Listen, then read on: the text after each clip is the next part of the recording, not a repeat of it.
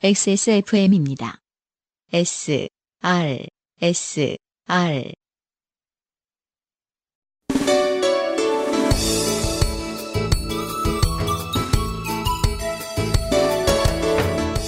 책을 듣는 시간. 윤소라의 오디오북 소라 소리. 슈테판 치바이크의 모르는 여인으로부터의 편지. 그 첫 번째 시간입니다.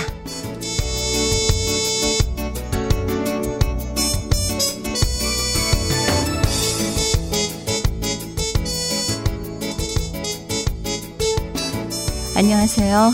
XSFM의 새 프로그램 책을 듣는 시간 오디오북 소라소리 첫 번째 시간입니다. 팟캐스트라는 게 틀면은 뭐 늘 나오는 채널이 있는 라디오가 아니니까 첫 시간에 소개해드려야 할 것들이 좀 많네요. 짧게 할게요. XSFM은 팟캐스트를 만드는 작은 회사고요. 음, 얼마나 작냐면은 지금 제 앞에 앉아 있는 프로듀서가 다른 프로그램의 진행도 하고 또 경영도 하고 대본도 쓰고 혼자 다 합니다.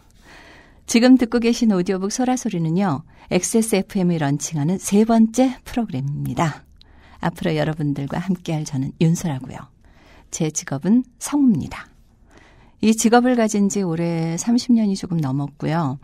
많은 방송국에서 뭐 영화, 애니메이션, 광고, 방송 진행 등등등 같은 일들을 해왔습니다. 이런 제 커리어를 들고서 왜 나한테 찾아왔냐. 이 프로그램의 프로듀서가 저한테 물었는데요. 음, 답변은 뭐 간단했습니다. 사람들은 원하지만 방송국은 만들지 않는 포맷의 프로그램을 방송국 수준의 퀄리티로 만들어줄 곳을 제가 찾았던 것이니까요. 오디오북 소라 소리는요, 책을 읽습니다. 그것도 기존 방송국에서 배분하기 힘든 아주 여유 있는 시간을 가지고 책을 읽어드립니다. 그냥 책만 읽어드릴 거예요. 몰입하고 또 스스로를 뭐 설득해 가면서 작품을 분석하고 음미하는 일들, 뭐 그런 일들을 오디오북 소라 소리는 모두 여러분의 몫으로 돌려드립니다. 길을 열어두시면요. 여러분 앞에 펼쳐진 책, 그런 역할을 맡고 싶거든요. 자세한 시대적인 배경, 또 뭐 발표 시기의 사조, 일반적인 작가론 같은 지식을 담는 것도 굉장히 좋은 일이라고 생각은 하지만 저희는 우선 책을 읽는 즐거움에만 집중을 해보기로 했습니다. 그래서 첫 번째로 준비한 작품은 20세기 초반 오스트리아의 작가 슈테판 츠바이크의 1922년도작인 중편소설 모르는 여인으로부터의 편지입니다. 광고 듣고 돌아와서 첫 방송, 첫 작품의 첫 시간의 첫 페이지를 열어보도록 하겠습니다. 책을 듣는 시간 오디오북 소라소리는 비교할 필요 없는 건강식품 아로니아 진, 바른 선택, 빠른 선택, 1599, 1599 대리운전에서 도와주고 있습니다. XSFM입니다. 그래도 건강식품인데 함량이 중요하지 않을까? 정말로 한 박스에 15,151알의 아로니아 과실이 들어있는 게 맞는지. 다 알아보셨나요? 비교하실 필요 없죠? 언제까지나 마지막 선택.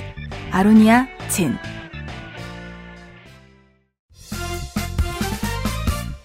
선택, 바른 선택. 음주 후엔 아무것도 하지 마세요. 1599 1599에 전화만 주세요. 대리운전 1599에 1599. 첫 방송의 스폰서들이 공교롭게도 다 제가 등장한 음원 광고를 가지고 있었습니다. 다만 PD가요, 제가 출연하지도 않은 것처럼 광고를 살짝 바꿔버렸네요. 멀리 돌아서 생각하면은 이것이 바로 제가 팟캐스트를 선택한 이유이기도 합니다. 머리부터 발끝까지 방송의 성격에 맞게 뭐 언제든지 유기적으로 바꿀 수가 있어요. 청취자 여러분께서 원하신다면은 그 어떤 것도 다 뭐 손볼 수 있다는 얘기가 되겠죠? 청취 소감뿐만 아니라 건의사항이 있으시다면은 언제든지 트위터 해시태그 SR, SR을 활용해 주시면은 제가 확인을 해보겠습니다.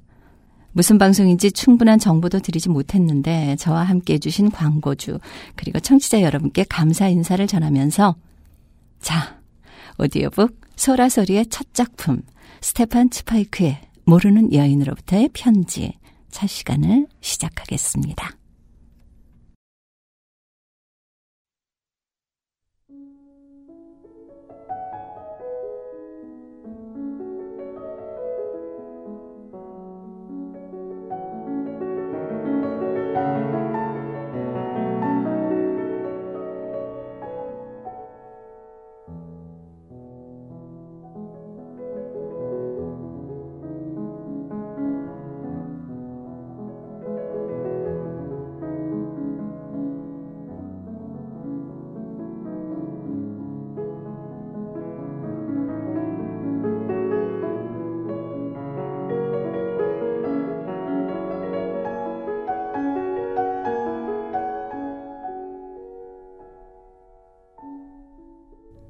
동안의 산악지대 여행으로부터 이른 아침 비엔나로 돌아온 저명한 소설가 아이씨는 역에서 산 신문의 날짜를 보고 오늘이 자신의 생일이라는 것을 알았다. 순간 41살이 되었구나 하는 생각이 뇌리를 스치고 지나갔지만 특별히 기쁘다거나 슬프다는 느낌은 들지 않았다. 그는 바스락거리는 신문을 대충 훑어보고는 택시를 잡아타고 집으로 향했다. 집사는 그가 출타하고 없는 동안 두 사람의 방문객이 찾아왔었으며 서너 통의 전화가 걸려왔었다는 말을 전하고는 그간의 우편물을 쟁반에 담아들고 들어왔다. 그는 성가시다는 듯 편지들을 뒤적거리다가 그 중에서 발신인의 이름으로 미루어 흥미가 있을 법한 두어 통의 편지를 뜯었다. 그리고 낯선 필체의 두툼한 편지 한 통은 일단 옆으로 밀어놓았다. 그 사이 집사가 차를 날라왔고 그는 안락의자에 편안히 기대앉아 다시 한번 신문과 인쇄물들을 대충 훑어보았다. 그리고는 시가 한 대를 피워문 다음 비로소 앞서 밀어놓았던 편지를 집어들었다. 그것은 여인의 불안한 필체로 급하게 휘갈겨 쓴 듯이 보이는 스무 장가량의 글이었는데 편지라기보다는 숙이라고 하는 편이 옳을 것 같았다. 그는 무의식적으로 겉봉을 한 번 더 살펴본 다음 혹시 덧붙이는 글이라도 들어있지 않나 하고 봉투를 흔들어 보았다. 그러나 봉투에는 아무것도 들어있지 않았으며 내용물에서와 마찬가지로 발신인의 주소도 이름도 쓰여 있지 않았다. 그는 이상하게 생각하며 편지를 펼쳤다.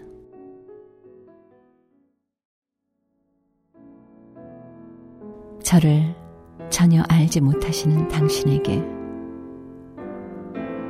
이름을 대신하여 편지 상단에 이런 글귀가 쓰여 있었다. 기이한 느낌에 그는 일기를 멈추고 잠시 생각에 잠겼다. 이것이 과연 내게 온 편지일까? 아니면 어느 꿈속의 사람에게 보내진 편지일까?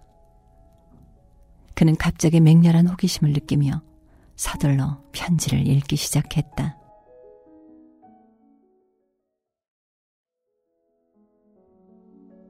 어제 제 아이가 죽었습니다. 사흘 낮 사흘 밤 동안 저는 이 작고 연약한 생명을 위해 죽음과 싸웠습니다. 독감이 아이의 가련한 육체를 신혈로 달구었던 40여 시간 동안 저는 줄곧 침대 옆에 앉아 있었습니다. 불같이 타오르는 그 아이의 이마를 식혀주며 불안에 떠는 작은 손을 낮이나 밤이나 꼭 잡고 있었습니다. 그러나 사흘째 되던 날 저녁, 저도 그만 쓰러지고 말았습니다. 제 눈이 저도 모르게 감겨버렸던 것입니다. 딱딱한 의자에 앉은 채 3시간인지 4시간인지 모르게 깜빡 눈을 붙인 사이 죽음이 그 아이를 데려가고 말았습니다. 지금 그 아이, 사랑스럽고 가엾은 그 아이는 잠들었을 때와 똑같은 모습으로 저기 침대에 누워 있습니다. 청명하고 새까맣던 눈동자는 감기고 말았으나 하얀 잠옷 위에 두 손은 그대로 가지런히 모아져 있고 네 개의 촛불이 침대 가장자리에 타오르고 있습니다.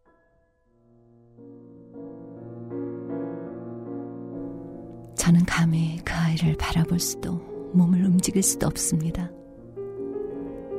흔들리는 촛불빛을 따라 일렁거리는 그림자가 아이의 얼굴과 입술을 스칠 때마다 그 아이가 다시 살아서 움직일 것 같은 느낌이 들기 때문입니다. 그럴 때마다 저는 아이가 죽지 않고 다시 깨어나 여느 때처럼 어린아이다운 귀엽고 해맑은 목소리로 말을 걸어올 것 같은 환상에 사로잡힙니다. 그렇지만 저는 알고 있습니다. 아이는 죽었다는 것을. 저는 그 아이를 다시는 바라보지 않을 것입니다. 다시 한번 부질없는 희망을 품거나 희망에 속지 않기 위해서. 저는 알고 있습니다. 잘 알고 있습니다. 제 아이가 어제 죽었다는 것을 말입니다.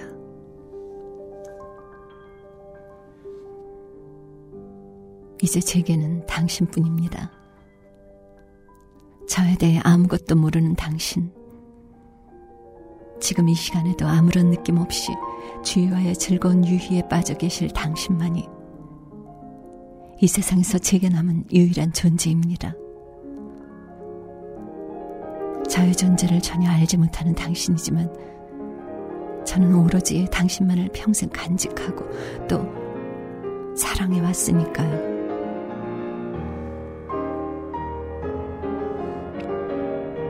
저는 방금 다섯 번째 영초를 들어 여기 당신께 편지를 쓰고 있는 책상 위에 세워놓았습니다.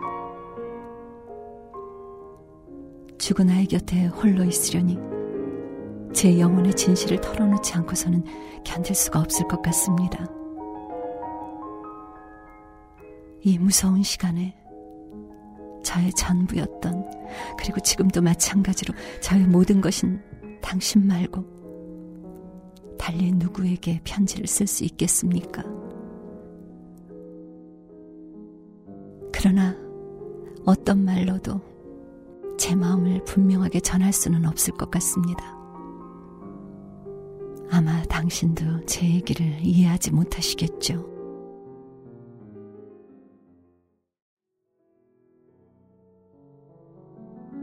지금 저는 몸도 정신도 매우 얼얼한 상태입니다. 머리는 빠개질 것 같고 온몸이 쑤시고 아픕니다. 열이 있는 것으로 보아 어쩌면 저 역시 이집저집 떠돌고 있는 무서운 독감에 걸렸을지도 모른다는 생각이 듭니다. 차라리 잘된 일인지도 모르죠. 그리 되면 제 아이와 함께 갈 수 있고 이런저런 무의미한 일들에 더 이상 신경 쓰지 않아도 될 테니까요.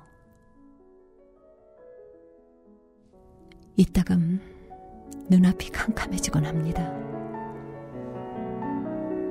어쩌면 이 편지를 끝내지 못할지도 모르겠습니다. 그러나 제게 힘을 다해서 일생에 단 한 번 당신에게 보내는 이 편지를 써내려가고자 합니다. 저를 전혀 알지 못하시는 당신에게 오직 당신에게만 제 모든 이야기를 하려고 합니다. 생애 처음으로 당신에게 저의 모든 것을 털어놓으려 합니다. 이제 당신은 언제나 당신의 것이었음에도 불구하고 당신 자신은 전혀 알지 못했던 제 삶의 모든 것을 알게 되실 것입니다. 그러나 당신이 제 비밀을 아시게 될 때쯤이면 저는 이미 이 세상에 존재하지 않을 것입니다. 물론 답장을 보내실 필요도 없겠죠. 제 온몸을 신혈로 뒤흔들고 있는 이 병도 그때쯤이면 완전히 종말을 고하게 될 테니까요. 만일 제가 계속 살게 된다면 저는 이 편지를 찢어버리고 지금까지 그래왔던 것처럼 남은 생에도 침묵 속에 살아갈 것입니다. 그러나 행여 이 편지가 당신 손에 들어가게 된다면 여기에 죽음을 눈앞에 둔 한 여인이 마지막으로 자신의 일생을 이야기하고 있는 것이라 헤아려 주세요. 이것은 처음부터 마지막 숨을 거두는 순간까지 오직 당신의 여자였던 한 여인의 삶의 고백입니다.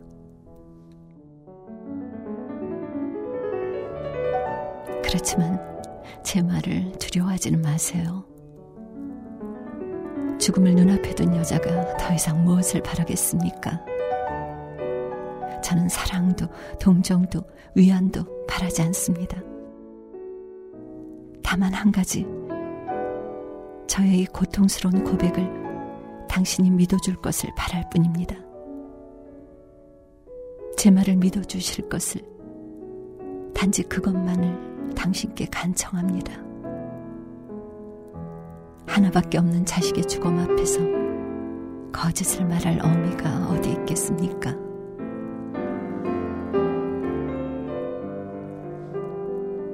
이제 저의 온 생애를 당신에게 말씀드리겠습니다. 사실 제 삶은 당신을 알게 된 그날부터 시작되었습니다. 돌이켜보면 그 이전의 제 삶이라는 것은 희미하고 흐릿하게 헝클어져 있는 무엇일 뿐입니다.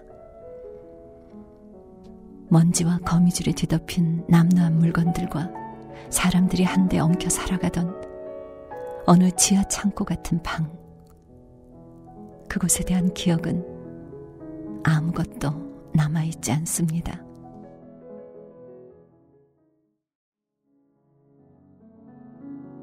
당신이 오셨을 때 저는 겨우 13살 난 어린아이였습니다.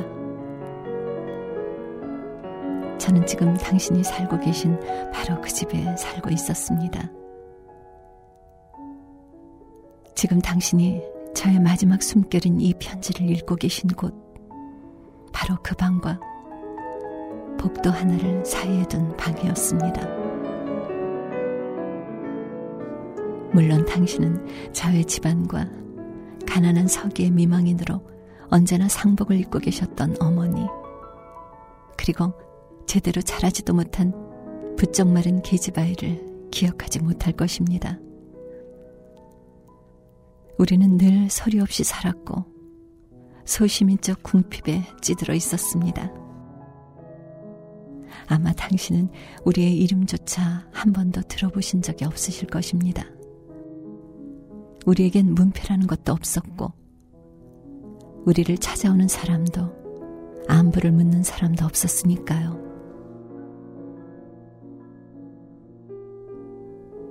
그것은 너무도 오래 전에 15년이나 16년 전, 아니, 당신은 기억조차 하지 못할 먼 옛날의 일입니다.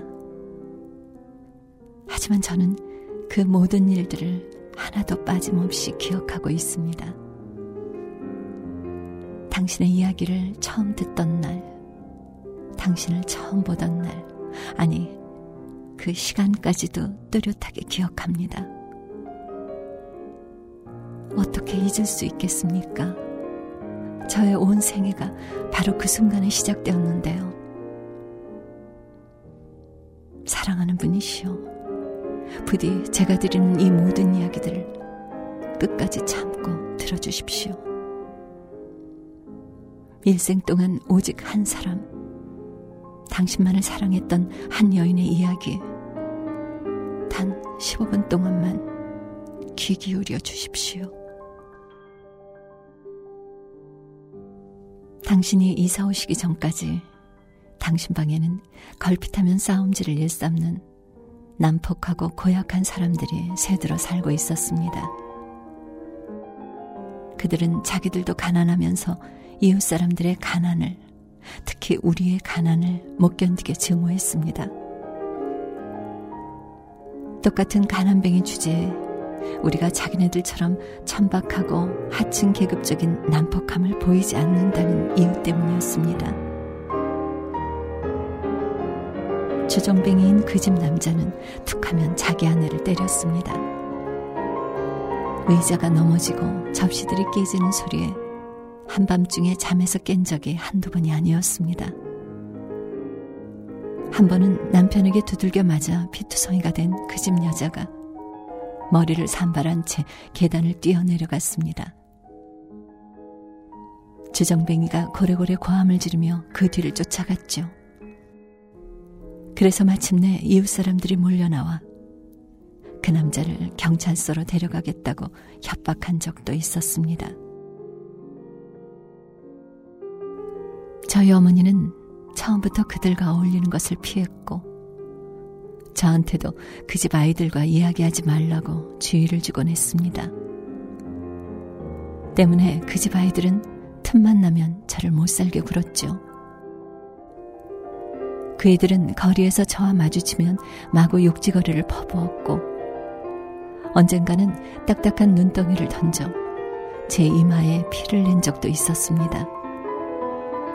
그러니 이웃 사람들도 자연히 그들을 미워할 수밖에 없었죠. 그러던 어느 날 갑자기 어떤 사건이 일어나 제가 기억하기로는 그 집 남자가 도둑질을 하다 붙잡혀 감방에 들어간 것이 아니었나 싶습니다만 그들이 구질구질한 살림살이를 꾸려 어디론가 이사를 가게 되었을 때 우리 모두는 안도의 한숨을 내쉬었습니다. 그 후 며칠 동안 그 방문 앞에는 새빵이라는 쪽지가 붙어 있었습니다. 그러다 쪽지가 없어지고 집주인으로부터 새로 이사 올 사람은 독신의 소설가로 매우 조용한 분이란 이야기를 들었죠. 그때 저는 비로소 당신의 이름을 알게 되었습니다. 2, 3일 지나자 칠장이가 오고 이어 미장이, 목수, 실내 장식가들이 속속 도착해서 먼저 살던 사람들이 남겨놓은 불결한 흔적들을 말끔히 지웠습니다.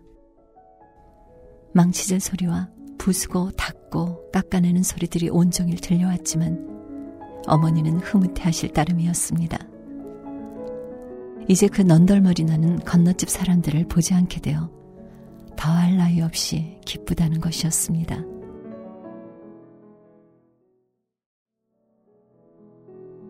이사하는 날, 저는 당신을 볼 수 없었습니다. 모든 일을 당신의 충실한 하인, 자그마한 체구에 잿빛 머리칼을 가진 그 집사 양반이 감독했으니까요. 그는 조용하고 침착하게 이 일 저일을 지시했습니다.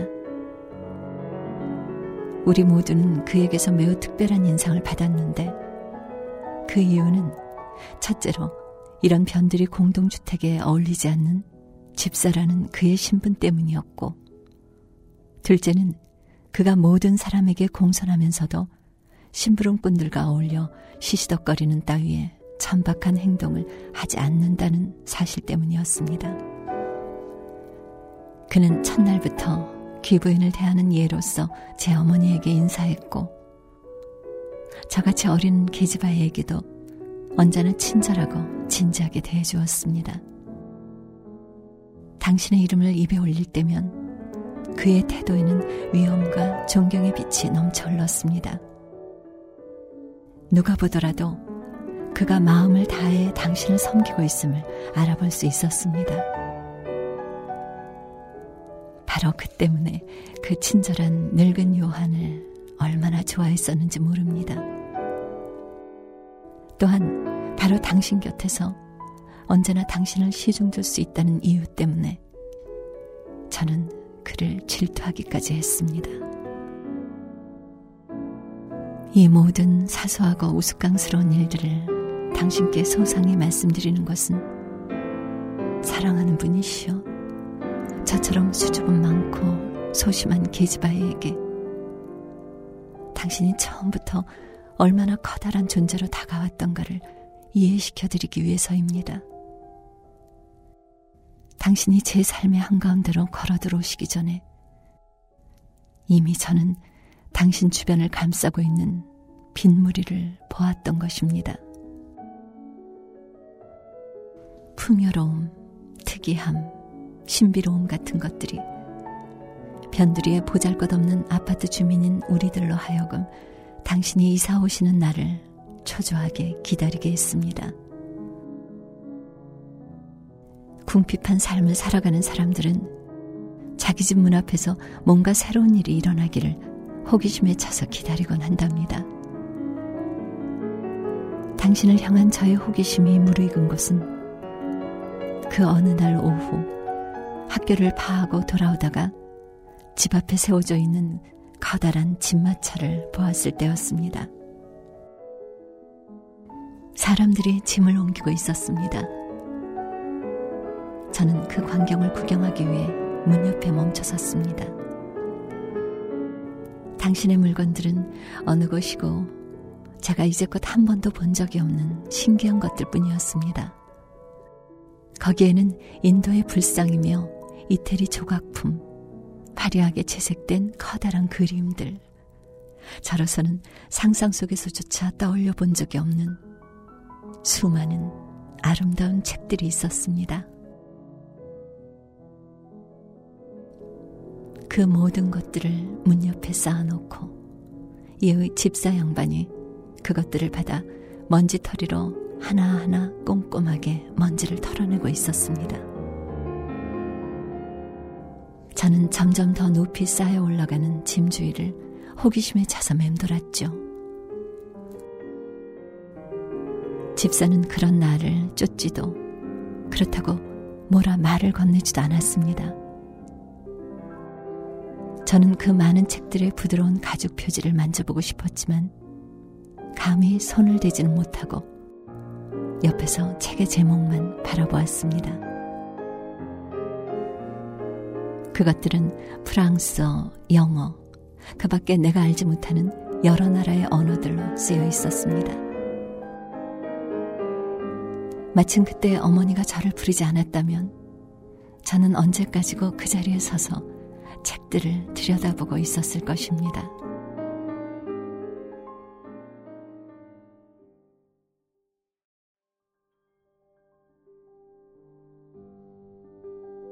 그날 저녁 내내 저는 당신을 생각했습니다. 이 세상에 태어나 아직 한 번도 만나본 적이 없는 당신을 말입니다.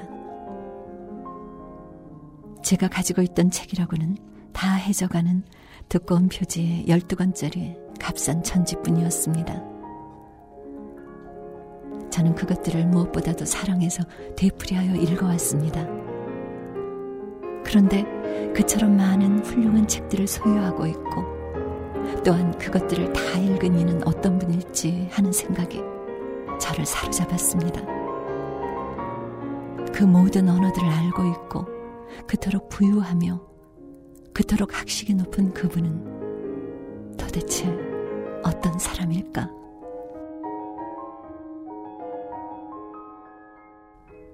그 많은 책들을 생각할수록 말로는 표현할 길 없는 신성한 존경의 마음이 제 가슴 속에서 우러났습니다. 저는 머릿속에 당신의 모습을 그려보았습니다. 흰 수염에 안경을 낀 나이 지긋한 어른. 우리 학교 지리 선생님과 비슷하지만 그분보다 훨씬 자애롭고 온화한 성품을 가진 하, 글쎄요. 어째서 그때 제가 당신을 노인일 것이라고 생각했는지 그러면서도 잘생긴 분이라고 상상했는지 모르겠습니다. 바로 그날 밤 저는 한 번도 만나본 적이 없는 당신에 대해 처음으로 꿈을 꾸었습니다.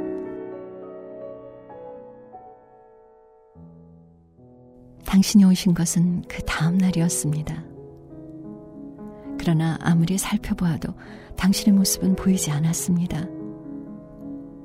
그럴수록 저의 호기심은 점점 더 커져갔습니다.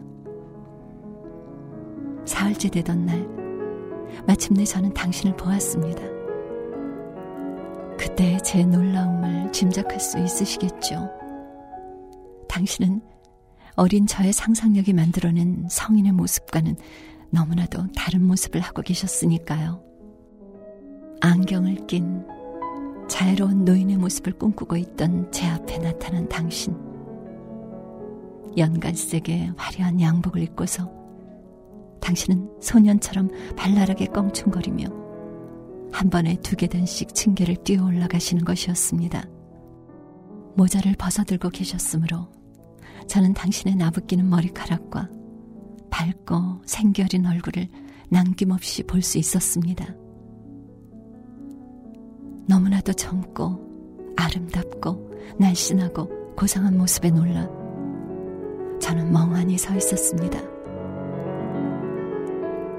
하지만 그것은 전혀 이상한 일이 아니었습니다. 당신을 본 사람이라면 누구나 느꼈을 놀라움을 그 최초의 순간에 저도 똑같이 느낀 것 뿐이었으니까요. 유희와 모험에 탐닉하는 정열적이고 경박한 젊음이면서 예술에 있어서는 누구보다도 준엄하고 박식하며 강한 의무감을 지닌 교양인인 당신의 실체를 저는 똑똑히 느낄 수 있었습니다. 사람들이 당신을 볼 때 느끼는 이중적인 인상을 저 역시 무의식적으로 감지했던 것입니다.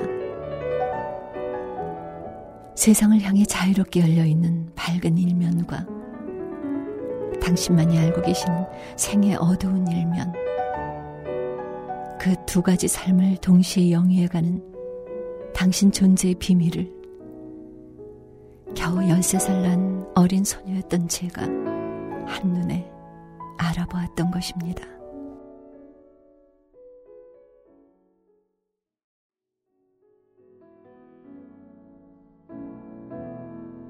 사랑하는 분이시여 이해하시겠죠? 한갓 어린아이에 불과했던 제게 당신이라는 존재가 얼마나 놀랍고 매혹적인 수수께끼였는지를 말입니다.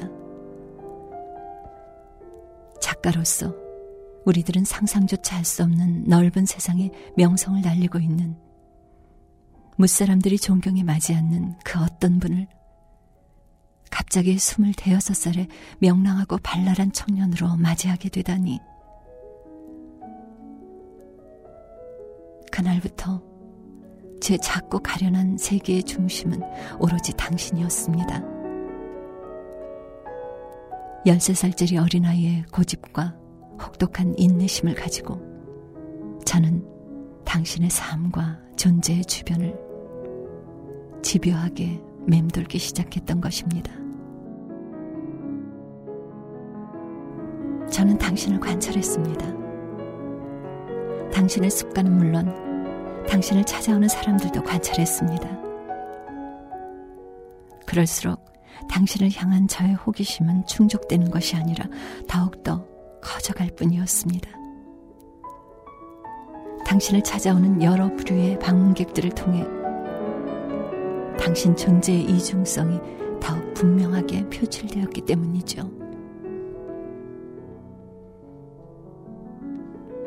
젊은 친구들이 찾아오면 당신은 활기에 넘쳐서 그들과 함께 웃고 즐기셨습니다.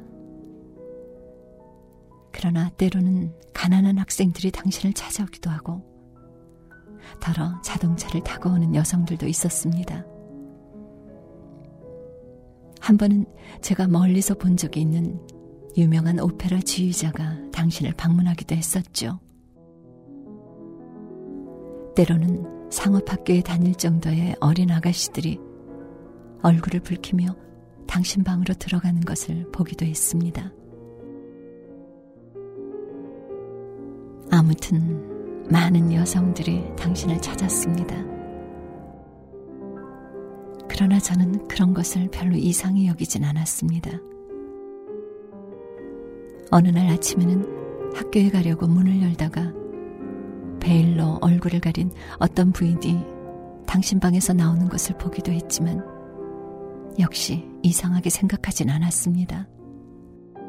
그때 저는 겨우 13살짜리 어린아이였으며 끊임없이 당신 주위를 살피고 엿듣고 쫓아다니던 제 불타는 호기심이 이미 사랑이었다는 사실을 미처 알지 못했으니까요.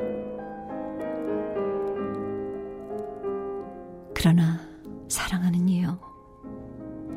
지금도 저는 생생하게 기억하고 있습니다. 제 몸과 마음을 당신께 영원히 바치게 된 그날, 그 시간을.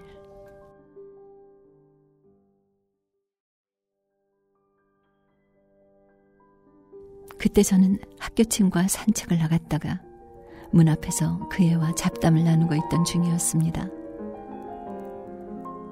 갑자기 자동차 한 대가 달려와 우리 앞에 멈춰 서더니 당신이 그 독특한 걸음걸이, 지금도 제 가슴을 설레게 하는 탄력 있고 날렵한 걸음걸이로 차에서 뛰어내려 문 안으로 들어가려 하시는 것이었습니다.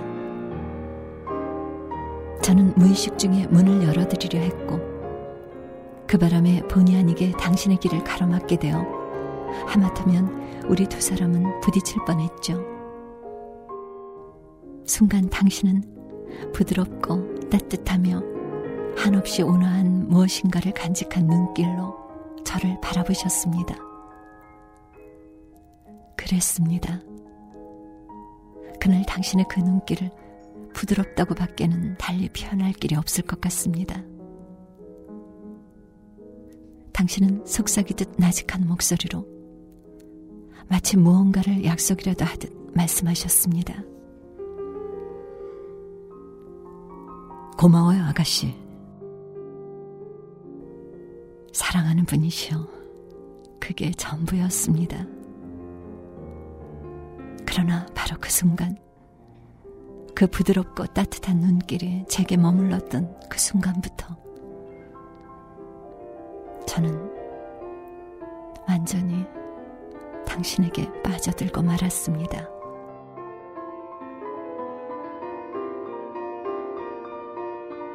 물론 그 후에 저는 알게 되었습니다.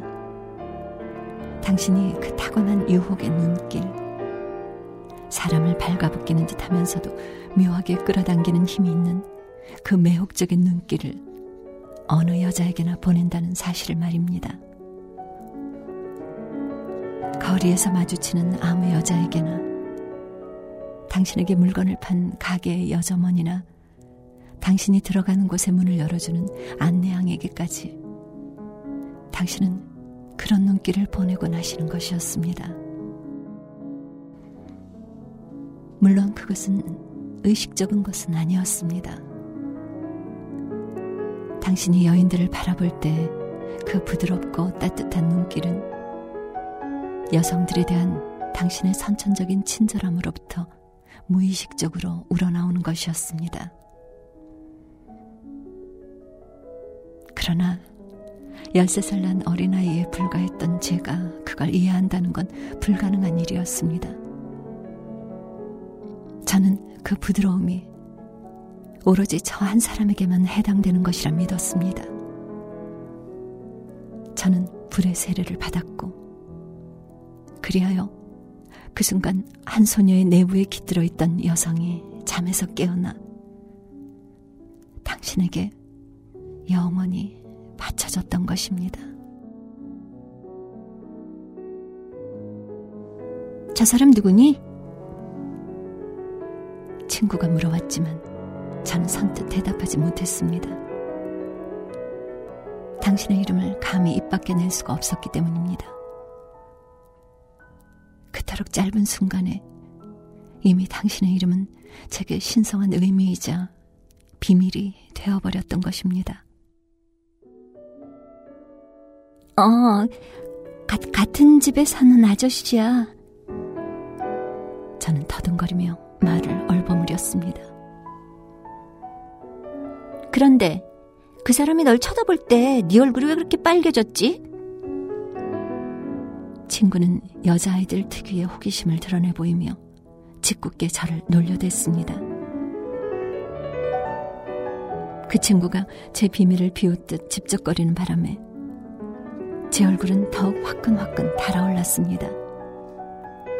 저는 당황한 나머지 발끈 화를 냈습니다.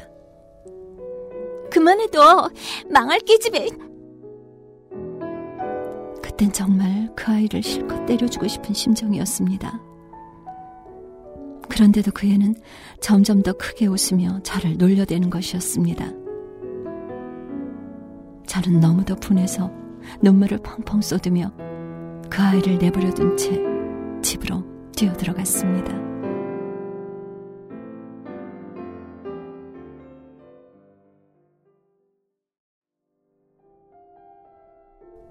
바로 그 순간부터 저는 당신을 사랑하게 되었던 것입니다.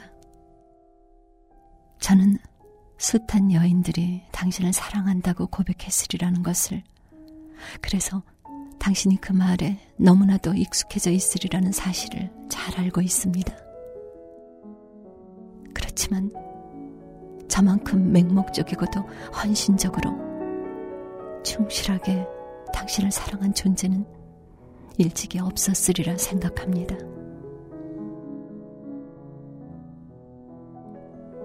이 세상의 어떤 사랑도 어둠 속에서 남몰래 누군가를 응시하는 소녀의 사랑만은 못할 것입니다.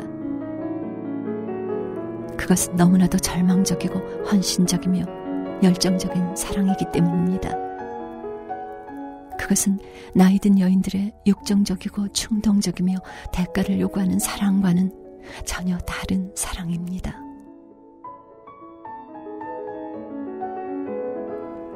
고독한 소녀들만이 참된 사랑의 열정을 가직할 수 있는 법입니다. 고독을 알지 못하는 사람들은 자기들의 감정을 무의미한 대화와 무분별한 사교로 당진해 버립니다. 그들은 사랑에 관해서 들은 이야기나 책에서 읽은 내용만을 가지고 그것이 누구나의 운명에 해당되는 것이라고 생각합니다. 그들은 장난감을 가지고 놀듯이 사랑을 가지고 놀며 아이들이 처음으로 담배를 피우게 된 것을 자랑하듯이 사랑을 자랑합니다. 그러나 저는 어느 누구에게도 저의 비밀을 내보일 수 없었으며 누군가로부터 배우거나 조언을 들을 수도 없었습니다. 저에게는 아무런 경험도 없었고 당연히 앞일을 헤아려 볼 수 있는 능력도 없었습니다. 그리하여 저는 어두운 나락에 떨어지듯 제 운명 속으로 떨어졌습니다. 제 마음속에 자라나 꽃핀 모든 것은 오로지 당신, 제 비밀의 유일한 동반자인 당신과 당신의 꿈에 연결될 수밖에 없었던 것입니다.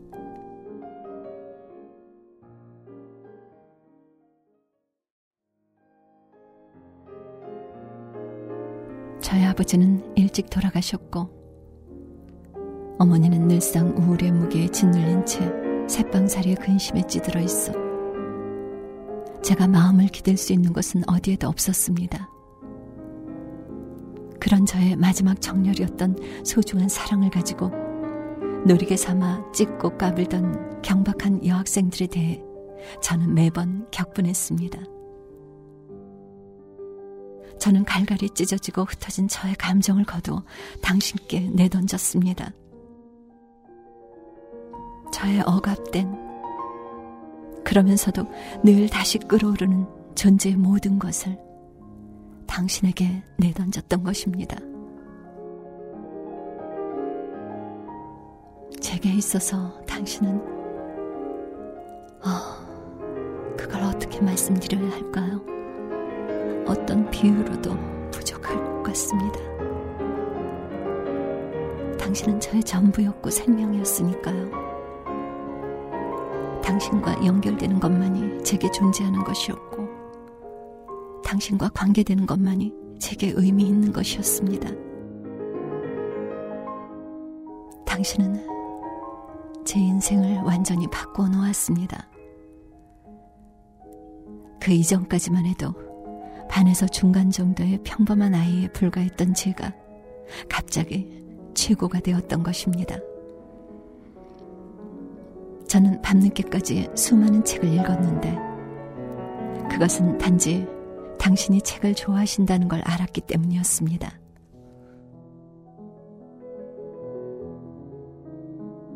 또한 저는 전에 없던 때를 써서 피아노 연습을 시작함으로써 어머니를 놀라게 해드리기도 했는데 이 역시 당신이 음악을 좋아하신다고 생각했기 때문이었습니다.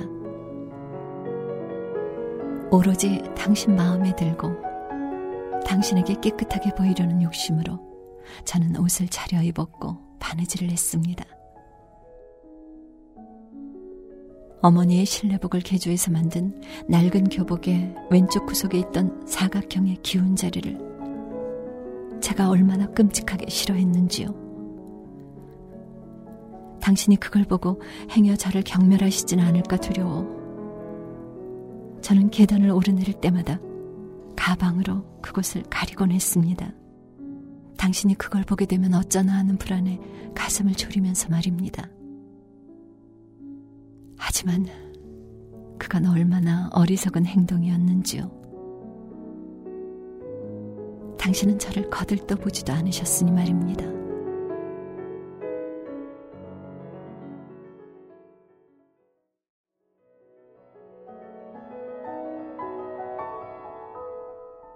그럼에도 불구하고 저는 온종일 당신을 기다리고 당신의 동정을 살폈습니다.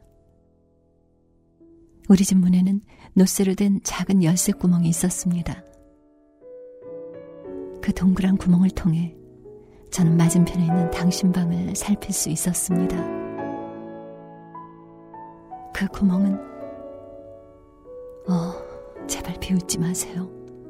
오늘 이 시간까지도 저는 그때 일을 부끄럽게 여기지 않고 있습니다. 세상을 바라보는 저의 유일한 눈이었습니다. 어머니의 눈길을 피해가며 저는 참으로 긴 세월을 그 앞에 앉아서 지냈습니다. 손에는 책을 들고 신경은 현악계 줄처럼 팽팽하게 긴장시킨 채 오후 내내 당신을 엿보곤 했던 것입니다. 그러다 당신이 나타나면 그 줄은 소리내어 떨며 노래를 부르는 것이었습니다. 당신을 향해 저의 마음은 쉼없이 긴장하고 고동쳤습니다. 그러나 당신은 전혀 눈치채지 못하셨죠. 마치 당신 주머니의 시계가 어둠 속에서 끊임없이 시간을 헤아리며 재고 있음에도 불구하고 그 태엽의 떨림을 당신이 느끼지 못하는 것과 마찬가지로 말입니다. 저는 두근거리는 가슴으로 당신의 걸음걸음을 쫓아다니며 수백만 번 주춤을 똑딱거려도 당신으로부터 가벼운 눈길 한 번 받지 못하는 주머니 속의 시계와 같은 가련한 존재였습니다. 당신에 관해서라면 저는 모르는 것이 없었습니다.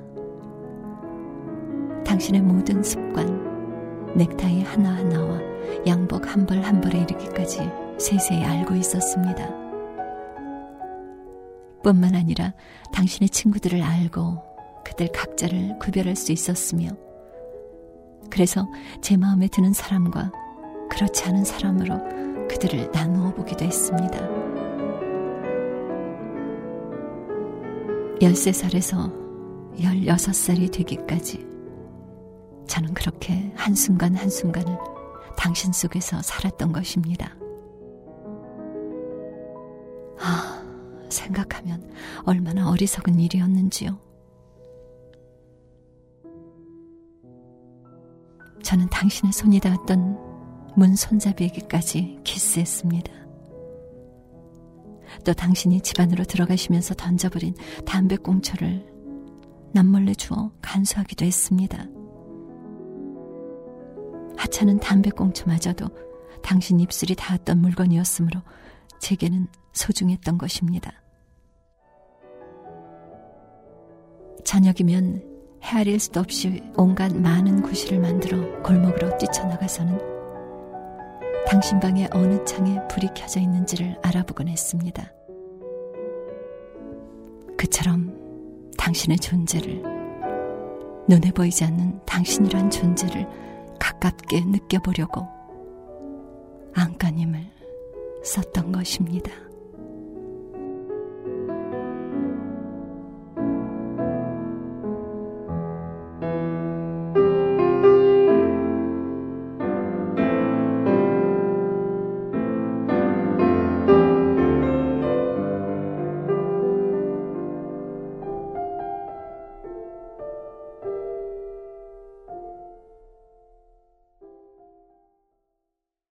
XSFM입니다. 언제까지나 마지막 선택. 아로니아 진. 바른 선택, 빠른 선택. 1599, 1599에서 알려드리는 대리운전 이용 상식. 대리운전을 이용하시면서 기사님에게 반말을 하거나 무례하게 대하시면 안 됩니다. 고객이 비합리적인 행동을 하면 기록에 남아 향후 대리운전 이용에 불편함을 초래할 수 있습니다. 서비스를 편안하게 이용하는 가장 값비싼 요금. 당신의 에티켓입니다. 바른 선택, 빠른 선택. 1599, 1599에서 전해드렸습니다. 바른 선택, 바른 선택.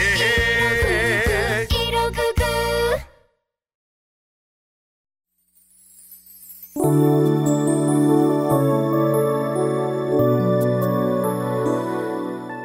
오디오북 소라소리 첫 시간이 여기까지입니다. 방송에 대해서 나누고 싶은 이야기들은 트위터에서 해시태그 SRSR을 붙여서 트윗을 해주시면 제가 확인해 볼게요. 연수라였습니다.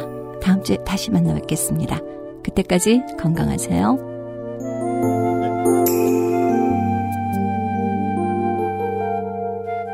XSFM입니다. S, R, S, R.